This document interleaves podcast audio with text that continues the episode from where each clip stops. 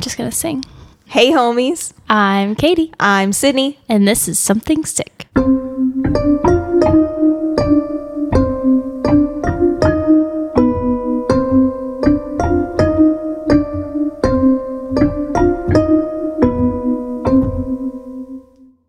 I didn't know you were starting it when I sang. that's, that's your intro. I thought you hadn't clicked it yet. yeah, I did. So that's your intro. Great, you're all welcome for that. Uh, oh, off key. Yep. Is that right? Is Yep, that a word? That's Okay. correct. Okay. Yeah. I mean, it, it was a key, probably. Probably not a good one, but. Anyways, welcome back for the real spooky season. Yes. Okay.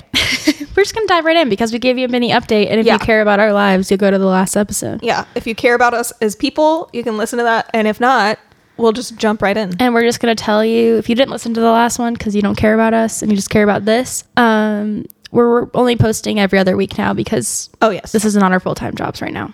yeah. So that's the spark notes of the last episode. But we're back. Yeah, we're back. Great. We're diving right in. I'm not going to talk this fast the whole time Please don't. unless you everyone wants to be also anxious. kind of a little rusty, if you couldn't tell. hey, I sound great. Yeah, you do. Yeah. Okay, go ahead. So, I'm going to sit back. well, why? You have to talk. Well, I'm going to talk, but you do most of the talking. Okay. Well, in August, my family and I went to the beach and then we did a day trip to Savannah and it reminded me of a very haunted place. Well, Savannah is a very haunted place. A haunted place in Savannah, Yes. the city built on their dead is what it's Okay. a nickname. Cute. but we're going to talk about I want to do a deeper dive into Savannah, but this is just one place in Savannah. Mm-hmm. So here we go. The Sorrel Weed House sits on Madison Square in Savannah, Georgia, and is located at 6 West Harris Street. Cool. You know where that is, right? Yep. Totally. great. Nope. So, when I was in Savannah, my sisters and I did a historical tour of the house during the day, and then we did like a citywide like ghost tour. I wish we had gotten to do a ghost investigation mm-hmm. at the house at night because that would have been very cool. But it was a great building, Yeah. very fun. Tour was fun. Our tour guide was great. Ten out of ten recommend going to this place. Love that. It's interesting. So we're going back to the house now. Are you Great. ready? I'm ready. Take me there. So, like I mentioned, the Sorrel Weed House sits on Madison Square, which was actually the site of a battle during the American Revolution known Okay. as the Siege of Savannah, which is like one of the bloodiest battles in the Revolutionary War. Oh, wow. And this battle was between American and French forces against British soldiers who had taken control of Savannah. And the property, I saw some different sources on this, but I'm what the people that run the Sorrel Weed House say is what I'm going to go with. And that is that the property that the house sits on was where the British barracks were. And so later, when they were restoring this house, they found bones of British soldiers buried mm. underneath the house. Wow. So literally, this whole city is built on dead people. So that's super fun. Makes sense why it's all haunted. Yeah. So about the house itself, the architecture is very Greek revival with influences from English Regency. Now, I don't know how to describe those things except to look at Greek and English architecture and imagine them together. Great. There were also some Haitian um, inspirations, and I'll tell you about that in a second, but that was the thing. The house was one of the first two homes in the whole state of Georgia to be made a state landmark in 1954. And on the historical tour that we went on, I learned that the house was a little bit controversial when it was being restored because it's orange. Okay. And that kind of sticks out with the rest of Savannah's look Okay. and people didn't want it to be orange. And so the person that owned it was like, okay. And then started stripping back paint, and the original color was orange still. And so they were like, okay, then it's historic if that's what the original yeah. paint color was. And it was it was orange because Francis Sorrel, who we'll talk about in a little bit, he's from he was born in Haiti. He was half Haitian and half British, I think. Oh no, French, half French. And um that tied to his heritage. And that, that's what he was used to seeing when he grew up in Haiti That's cool. he's not a cool guy. I'm gonna be honest with Okay. you. The Haiti thing is cool. Yeah. He's not really that cool. Great. We'll talk about him a lot. He's really not great. Okay. Um, so the house is also one of the largest in the city of Savannah, and it's 16,000 square feet. Oh wow. It's pretty big. Yeah. Um, so the layout of the main house when you walk in, which we didn't walk, we actually exited out the entrance when we went on the tour. But so the uh, the front of it when you walk in is the front foyer, foyer. What do you say? Foyer. Uh, foyer. it depends. I'm I'm from Kansas. We say foyer. Um, I, I say foyer probably, but it, It if I'm sounds like in a fancy. fancy place, I would say Foyer. foyer. So when you walk in there, there's like a little front section and then just two columns on the side. And that is separates like the guest entrance where they would wait and then the rest of the private family space where like everyone else was. Huh. So the people that worked there would be like, "Oh, let me go get them for you." But it was not closed off. It's mm-hmm. just, I mean, it might have been. I can't remember, but it's not right now. cool. So there's also a center staircase right as you walk in that splits midway up into two separate staircases to go to the second floor. We couldn't go to the second floor. No one oh. on any of the shows could go to the second floor because it's condemned and like that's where they're Oh. working right now to restore it. Oh wow. Yeah. So I was hoping on one of the shows I would get to see it, Mm-hmm. but no one got to go up there. On Ghost Adventures, Zach went up the stairs a little bit. of course he did. They weren't closed off Oh okay. but he didn't go all the way up at all. But on BuzzFeed, it was like roped off, and when we were there, it was roped off. So they're fixing that up. So also on the first floor, there's like an oval shaped dining room, which is mostly like for private family dining. Um, there were two parlors on the first floor. One was for men and one was for women. They had like a, a a wall that like moved away, like they could be opened up to be one big room for parties, or it Yeah. could be separated for two different things. There's like giant giant mirrors in both of them, which that. helps with the hauntings, you know? Yeah. Um, they're huge. And there's also like, it's a very, the architecture is very cool. I love, I, I thought all the like details in the rooms were cool. Um, also on the first floor, there's Francis Sorrel's office that leads out onto like a Haitian inspired balcony.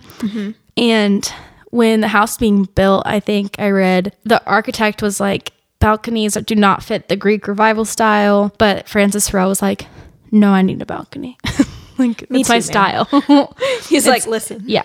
I don't care. Yeah. So they put it, but on the side, not on the front of the house because it didn't fit the vibe. That's like the first floor. The second floor, like I said, couldn't find much about it. That's just where most of the bedrooms are, I think. Mm-hmm. I don't know the layout or anything, but hopefully someday people, maybe someday we'll go and it'll be done and we can That go would up be there. great. So there's a basement. Good. It, it was so hot down there when we were there. I wrote down that it was so funny because me and Kristen were sweating so much. Kristen looked like she had jumped in a pool. Her hair was so wet from sweat because it was so hot down there. And I had a bucket hat on, and you could see my sweat line over the lip of the hat. Good. I was sweating. Kristen was like, You can see your sweat. And I was like, I mean, you look like you jumped in a pool. It is what it is. We're even. Your bangs were soaking wet, Kristen. but anyway, the basement, pretty much like dirt floor. Like it's dark down there. That's where enslaved people worked for them mostly. Um, there's kitchen space down there. There's four fireplaces. Um, there's a laundry area and like other workspaces. And there's actually a room in the basement that was for Francis Sorrel Jr. or Frank Sorrel, which was one of Francis Sorrel's kids. And he was a doctor and he would do surgery and procedures down there. Great. So that's its own horrible thing. yeah. But Because that's where you want to have surgery yeah. in a basement, yeah. So great. I mean, they didn't, that's like all they had. I guess. I mean, they had probably hospitals, but I mean, yeah. they probably didn't have a lot of offices to go do your own practice. Yeah. But they had some of like the surgery tools and stuff down there. Ooh, that's creepy. On the back part of the house, there's a courtyard area in between, and on the other side of the courtyard is the carriage house, which at some point became a hair salon. So it's pretty much renovated and closed off, so it doesn't like hold carriages. Yeah. but it was a carriage house, and then up top was where the enslaved people's quarters were. And there's like one room up there that's separate, which was for like the head enslaved person that Oh, was like Yeah. ab- over everyone and then everything else is one big room up there Like, there's like a kitchen area and there was um, a fireplace but everything else was just like a room for them to sleep in Mm-hmm. and they it was like had enough room for up to like 15 people to stay in there it's sad up there it was really Yeah. dark Yeah. but we got to go up there which was interesting like i wanted to go see it Yeah. It's And- like a part of history, even though it's like, We're going to talk a lot about enslaved people because Yeah. it's a big part of this, which is why he's not a great person. well, yeah. So Uh, yeah. we're just gonna be honest. It gets a little dark with that stuff, Mm-hmm. and so if that's not your thing, don't listen. But I'm gonna try my best to respect these people Yeah. and say their names or whatever Good. information I could find about them. Good. I- which wasn't a lot because it's the 17, 1800s and not a lot of information on them. But anyway, the last part of- about the property that I'll talk about is just there's a townhouse right next door, which Francis Sorrel had built on later so that his adult children could live in there because there were a lot of them. And so it's just like an extra added part onto the property. Mm-hmm. But now they're separate properties, but they're still Got it. Yeah. standing there. So now we're talking about the family. We're talking about Francis Sorrel, the scumbag. Great. We'll just call him that. Love that.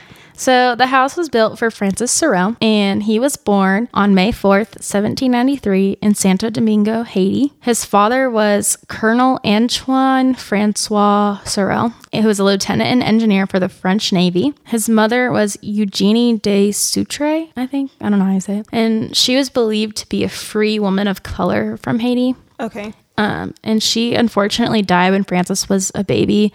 I saw anywhere from when he was one month to six months. I was different on different sources. Yeah. So I don't know. But she passed away when he was a baby. So when Francis was born, Haiti was in the early stages of the Haitian Revolution, which was from 1791 to 1804. So this was like a rough time to be in Haiti. There's a lot of Yeah. war going on. When um, Francis was a little bit older in 1803, his father left him there and left. He didn't feel safe, and so he just left the country. Like as a military person, he was like, "I don't feel safe here," and he left, but left his son there. And Francis So never saw him again. I don't feel safe, but I'm going to leave my child. Yeah, Great. Who is like 10 years old. Great. Yeah, so Because if you, as someone in the military, are not safe. yeah, Your a child. child is for sure going to be safe. And I'm cu- I wonder if it's because his child was mixed race Yeah. And he just didn't want to deal with and also he didn't have anyone to take care of him. Yeah. Not a great reason. I mean, But that's my thought on why he didn't want him. That That's- sucked. So hard life as a kid. But um, Francis ended up getting a job later on at a, in Port-au-Prince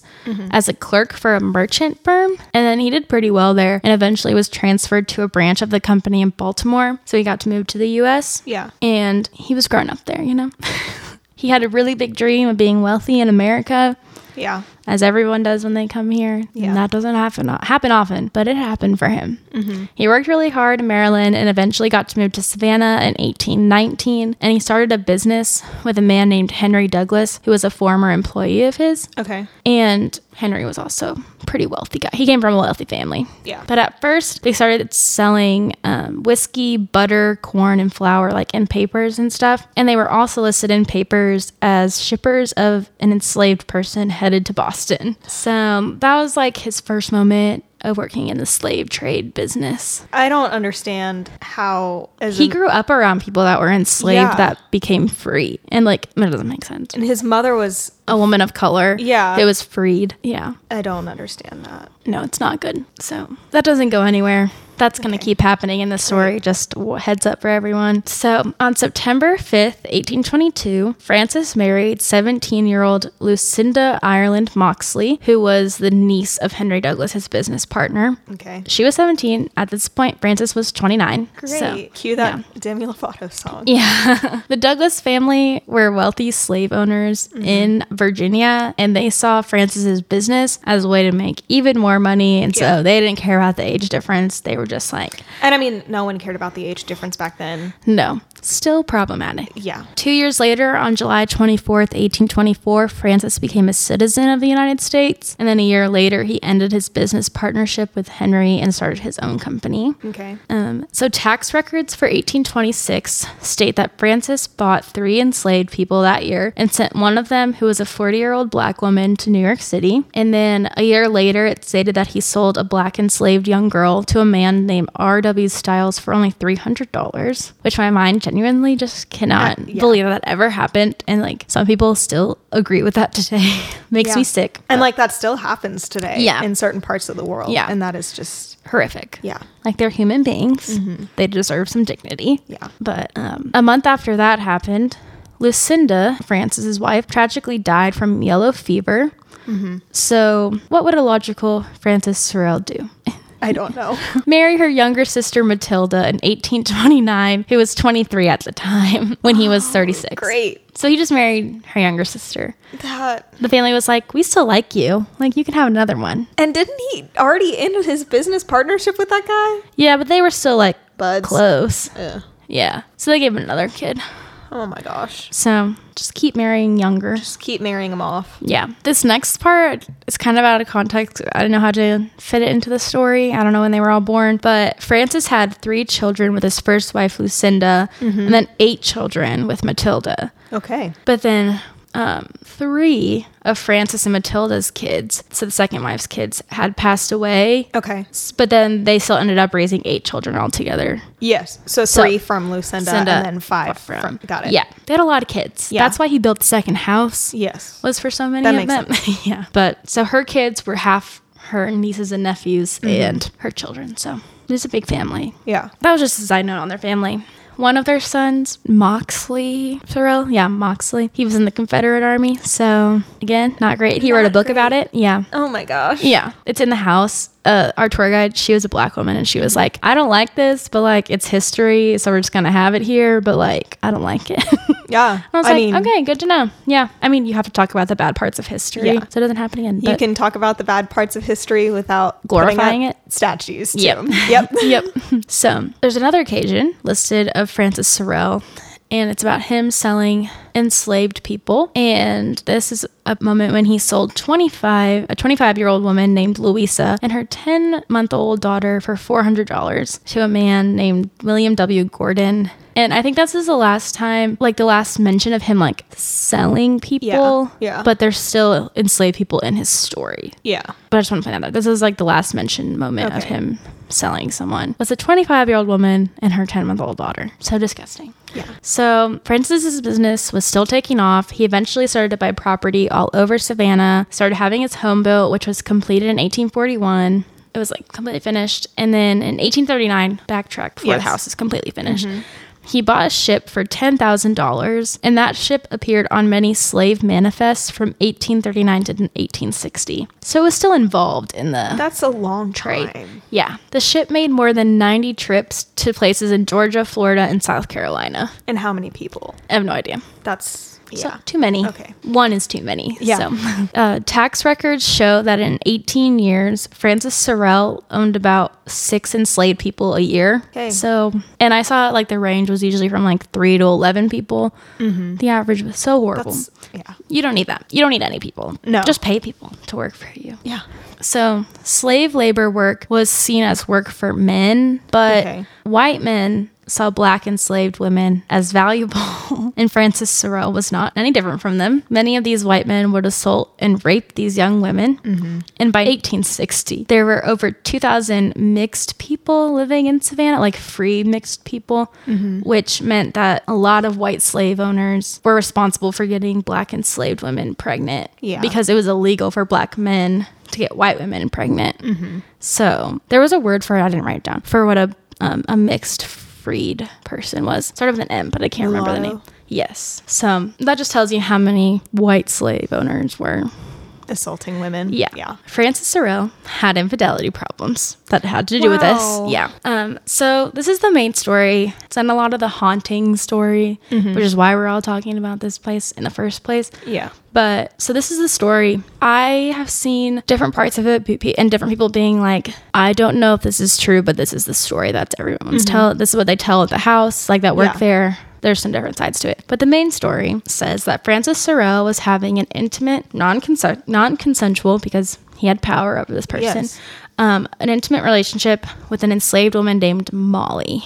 One night, Francis was with Molly in the carriage house in her room, and Francis's wife Matilda found them there while they were being Yeah. intimate. And she was said then to run back to their house, run up to the second story in their balcony, and then she jumped from the balcony, landed in the courtyard, and died. Matilda did? Mm-hmm. Oh.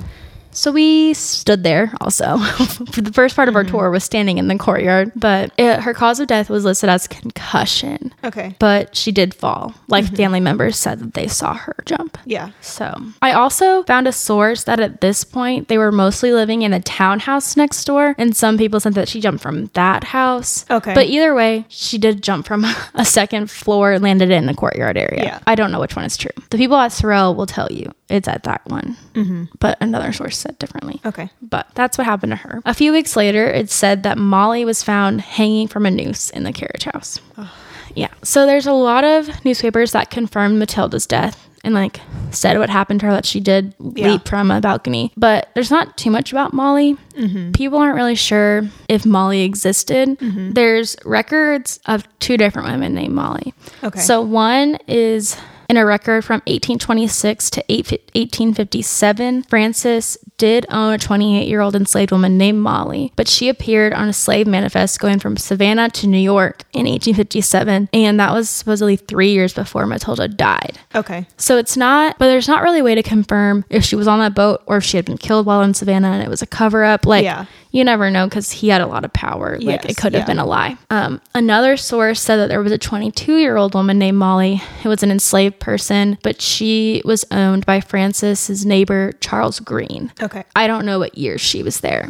Got it. But there's a couple women named Molly mm-hmm. that could have been a person, or it could have been any number of Enslaved enslaved women. women, that he had Yeah. access to. You know, mm-hmm. in Savannah from 1850 to 1860, they were doing a federal slave census, and Francis Sorrel was listed as the owner of five black enslaved individuals and eight mixed enslaved people. So he could have also been responsible for the birth of others. You never know. yeah. Some of them were children, I think. So, yeah. Okay.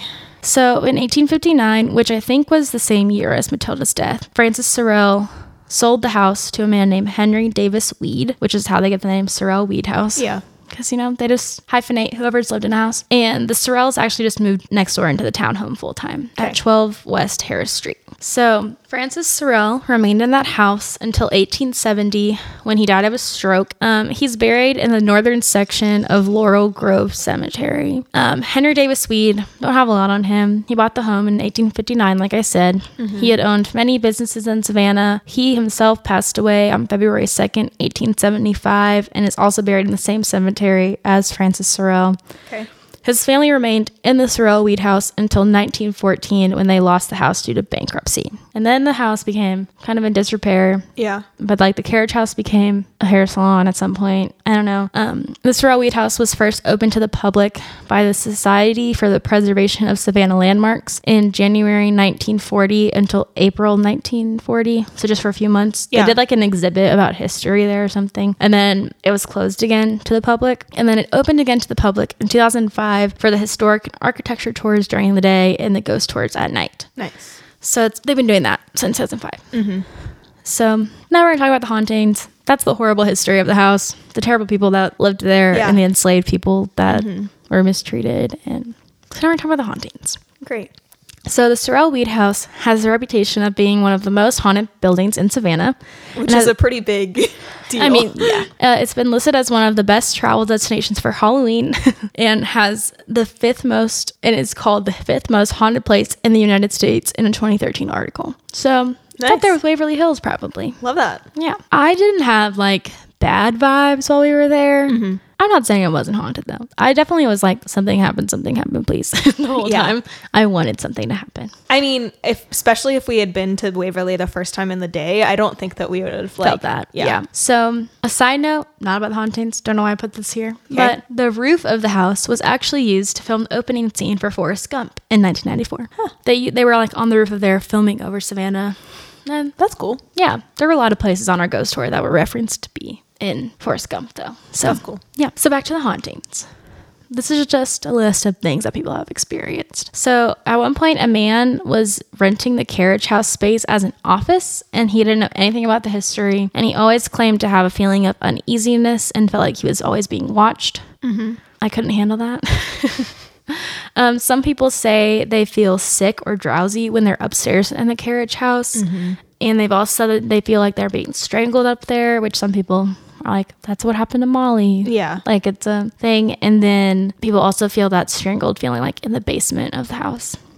Um, a lot is said to happen in the doctor's office part of the basement, including see, including seeing a man, a shadow man, pacing or sitting or just down there. Um, and they also have seen a little girl playing hide and seek. Don't know who that little girl was. That's creepy. yeah, no idea. Um, people have heard sounds as if there's a party happening in the parlor area, of the main house, and then as someone approach, as the person that hears it approaches, it just stops, like they're like hiding Oh wow. which would be crazy to Yeah. hear. Um, some people have felt a dark energy when entering the house, um, and they claim that that stems from all the buried bodies from the war Mm-hmm. underneath it. Most of the negative energy they think is coming from that, but like Okay. from the people buried below the house.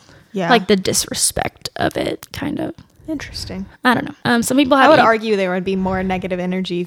Well, I from guess the from a enslaved battle, people. but like yeah. yeah.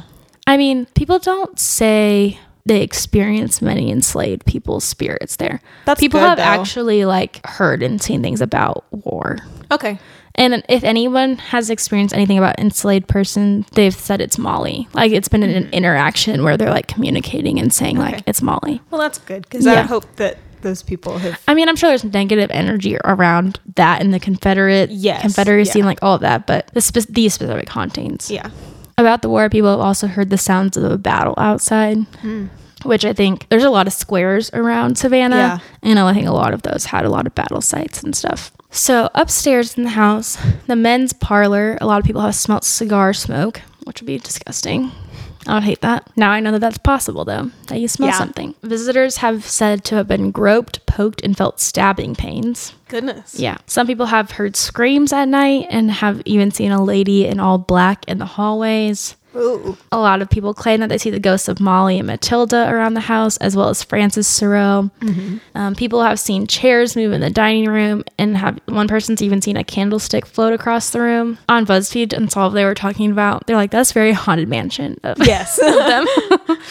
I was like, it really is. It really is. People have seen dark shadows around the home and have been captured on photos, which I'll try to post. I found two in an article. Good. I want to see. I'm going to show you these two. These actually aren't dark shadows. These are like look like actual people. So this is one. Oh my gosh. It looks like an actual person. and like someone old timey. Yeah. And then this one. It's a very blurry one. Yeah. It's like a. It's more see through than the mm-hmm. person standing Yeah. It's to them. definitely like translucent. Yeah. It's a lot in the mirrors. I take a lot of pictures of people in mirrors and like see mm-hmm. things. I wanted to, but we were with a group of people that I didn't feel comfortable taking a picture in a mirror with. So Sad. Not that mirror. I took a picture in a mirror in Molly's room. Okay. R.I.P. Molly. but anyway, that was my ghost hunter. It was for the Haunted Selfies Club. You don't know what that is. no. Ghoul Guide Courtney. Oh, she does she- Haunted Selfie Club. Oh, that's cute. Haunted Mirror Selfie. Sorry. Mirror Selfie Oh, Club. okay. Okay. Yeah. Um, like I just said, people have seen women's spirits in the mirrors without someone actually being there. Yeah. People have like been in the basement of the house and then had to go outside to throw up. They haven't felt well down there. Okay. Could also be the heat. It's very hot down Yeah. there. Yeah. We felt great. Kristen just said, mm-hmm. um, and like a lot of paranormal places, cameras and phone batteries are known to be drained in the house. So that's like a long list of random things that people Yeah. experience, but that's a lot of things. Yes. Which makes sense why it would be called one of the most haunted places in Savannah and in the country. Yes. So the first, now we're talking about shows. Of to wrap it up, Ghost Hunters, I knew they'd been there, but I can't find the OG Ghost Hunter episode of it. But I saw one article that mentioned one EVP that they caught. And I guess it sounded like it said, Help, oh Francis, help, oh my God, oh my God. Okay. Which is a very long one. Yeah. And if they said that on Ghost Hunters, I feel like it feels pretty trustworthy. but anyway, to BuzzFeed Unsolved. We're going to end with Ghost Adventures. It was the longest one that had the most. but BuzzFeed Unsolved. So while Shane and Ryan, they actually caught something cool. While they were investigating in the women's parlor, they captured footsteps walking above them. Mm-hmm. And it went on for a while. And they were sitting there, and Shane was like, Someone has to be up there. And Ryan was like, We can't go You up there. We would there, fall yeah. through the ceiling. Like, we literally can't. Yeah. And so they're like, okay, let's just go to the staircase and like that's closer. And while they're standing there, they hear a scream and then like a bark. And they're I like, remember this. they're like, like- I haven't seen that episode Yeah. in forever, but I remember it. they're like, hey puppy, come down.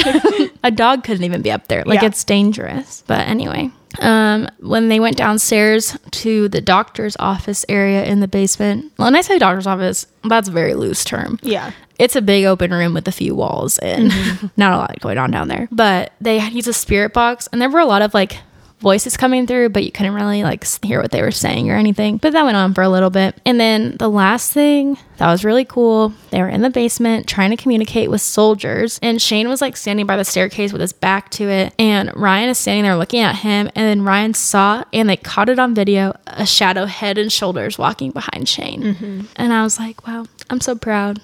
How can you not say that that's real Shane? Shane. I do feel like with Ghost Files, he is open to being convinced. Yes. So I'm excited. I hope they find something. I would love. I don't know what would actually convince him, but something, surely. But anyway, so that was the end of BuzzFeed Unsolved. Cool. That's all that really happened. That was significant. So, Ghost Adventures.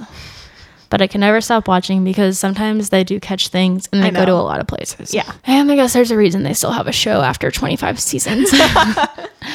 doesn't make them more tolerable. So when they were like doing their first part of the tour of everything, um, they were getting showed around the carriage house, and the tour guide got dizzy going up in the carriage house. And she said the energy up there is usually more feminine and childlike. Yeah. And she's like, usually feels fine. But she said sometimes, like that day, it's more intimidating and masculine, and she didn't, didn't feel well. Um, the same tour guide, I think her name was Donna. She doesn't work there anymore, I don't think.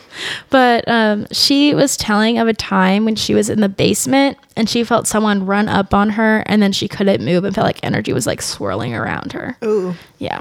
She said a shadow figure has been seen all around the basement, which is what like Ryan saw down there.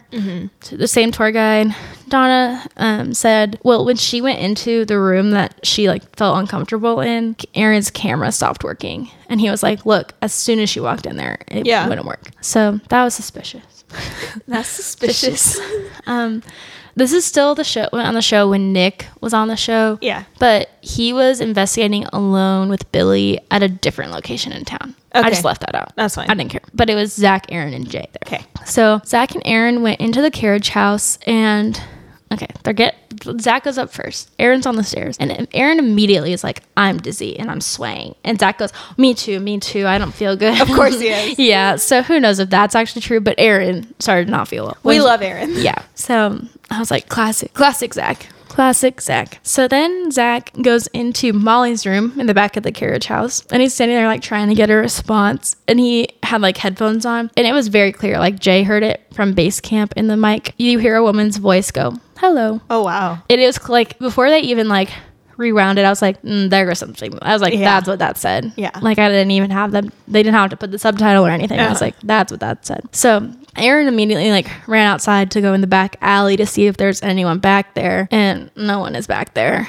But Zak stayed up there alone. Aaron was like, I'm gonna go in the courtyard, like look around. So Zak was up there by himself and he sits in a chair in Molly's room with the door open so like he can see everything. And you hear footsteps like walking toward him. And then he was like, Jay, get up here. And then he was like in a weird trance. And it was like, I don't know if you're acting or what. Yeah. But he felt really weird up there. I'll give him that. He looked weird up there. He didn't really look like himself. But then he goes back to base camp and um, he's in there with Jay. And then Jay starts saying like he felt like he was being touched on his back while he was there alone. And then Aaron came running in and said that he felt like something stabbed him under his ribs. And he like lifted up his shirt and he did have a mark there. And people say they get stabbing pains there. Yeah. And right before that happened, Jay said that he had heard a weird noise in the basement on the recorder, including a male voice saying something right before it happened. Oh wow. So it was weird. Then Zak and Aaron went up to the parlor and we were using the spirit box and they asked how Matilda died and then they heard the word hang. But that was how Molly died. Mm-hmm. So then they were like, Are we talking to Molly? And then they caught the word rape, mm-hmm. which could have been Molly, could have been any other enslaved person. Don't know. But like that came through. And then Zak was asked a different question. What came next didn't really answer that question, but the voices came through and it was one woman saying, Get him. And then another voice saying, I can't. And then Zak is still sitting there and Aaron's in the room still. But Zak is like, What'll happen if we go to the basement? And a man's voice in the room, not through the spirit box, just repeated basement. Ooh. Yeah, so creepy. I was like, I wouldn't like that. Because No. Aaron immediately goes, that was not through that. Like Yeah. that came over there, which is crazy. So then they go out in like the main foyer area, like near the stairs, and on the thermal camera, they had like a night vision and a thermal camera, and they film up the stairs, and there's like a purple like cloud of fog looking stuff on the thermal camera. It like blended in almost, but it was like very clearly like a weird cloud shape. Uh-huh. And it was in front of like a window that was very de- like defined squares, like not a weird cloud shape.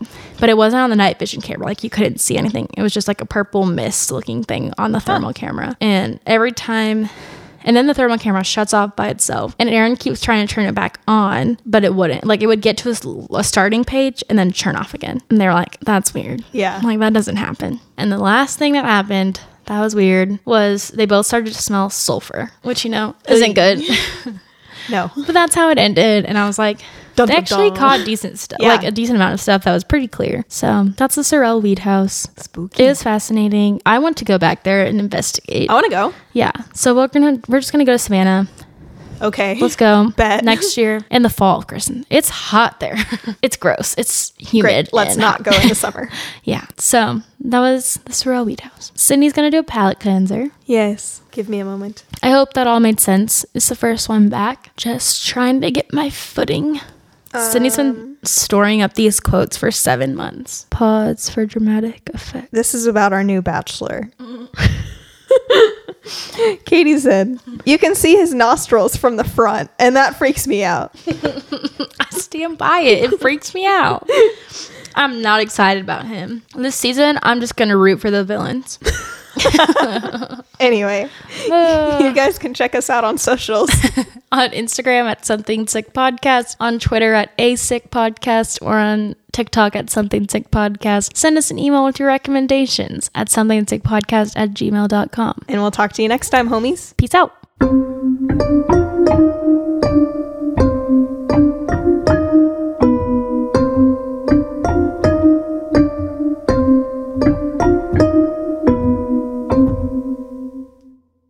What?